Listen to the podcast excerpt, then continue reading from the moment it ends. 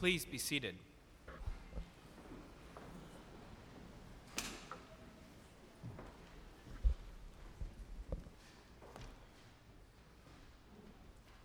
It was early.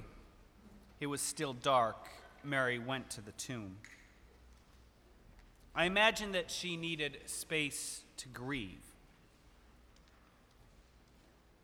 Before the day began, she needed time to try to make sense of what had happened. What had happened to her teacher, her friend, her companion. She needed time to figure out what to do next in her own life. She expected to go to a place of death where his body laid, to see suffering and pain to try to make sense of it all. Instead, she encountered the place Jesus had been. Instead of finding what was, she found what was not. When others went away confused after seeing the tomb empty, Mary, she stayed.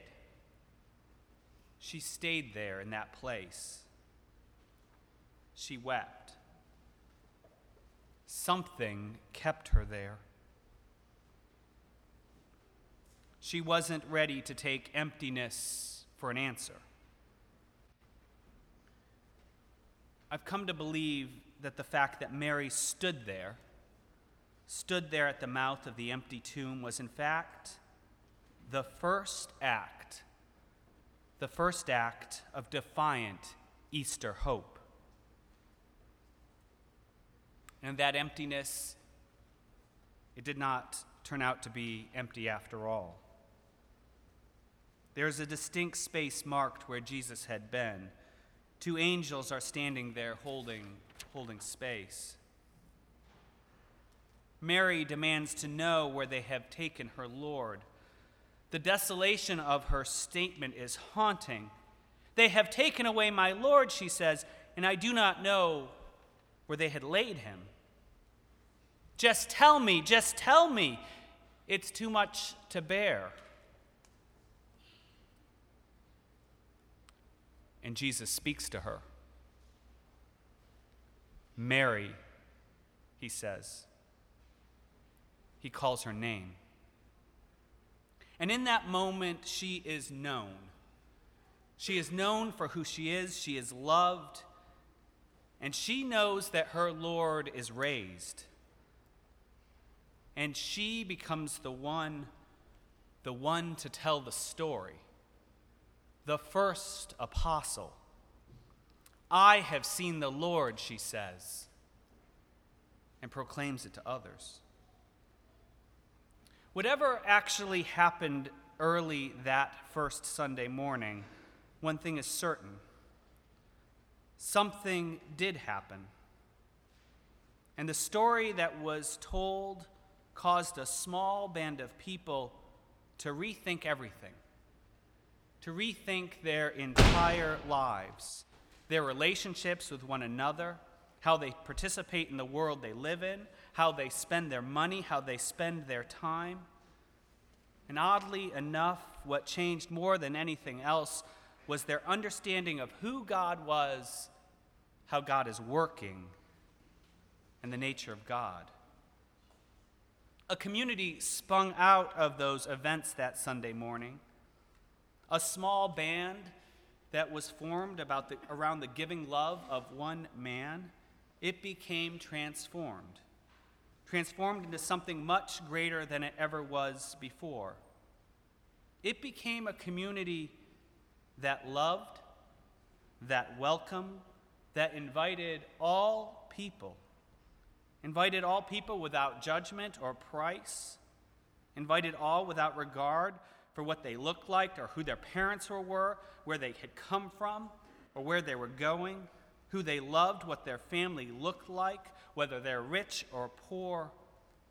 A community that believes that death does not have the last word that no chance is the last one, and that forgiveness is something always to be aspired to. And that God, God is powerful enough to bring good out of absolutely any evil. We live in a world that sends us messages, that teaches us stories that I have found limit our vision. Stories about violence being a solution, stories about how success is measured through what we have or what we own, stories about how always being thin is better, how busyness is a sign of our value or of our strength. Tells us stories that protecting what's ours should happen at any cost, and that death always wins. These stories that shape our reality, shape our vision, that limit our reality, limit our vision. I know we often can experience this limited vision in our own lives, with our own struggles in work or family, the pain of an illness, the joy and adjustment of a new child or one on the way, or the loss of not being able to have one at all. We can experience this limited vision maybe as our, as our children grow older and we wonder what our home life is going to be like. Maybe it's as we grow, grow older and lose some control or health. Or maybe when you and your spouse look at one another and wonder, what now? We know this limiting vision maybe from being out of work for months and waiting, waiting for things to turn around. We all know what this can be like sometimes, how we can become stuck, stuck in a limited vision, whatever the reason. Become stuck in a vision that is shallow or enclosed a vision where we cannot see that there will ever be a way out, another way to go, an alternate way to live. A vision where death has won and life seems to have lost. We've been there, we know it. And that's where hope comes in. That's where we need resurrection eyes to see.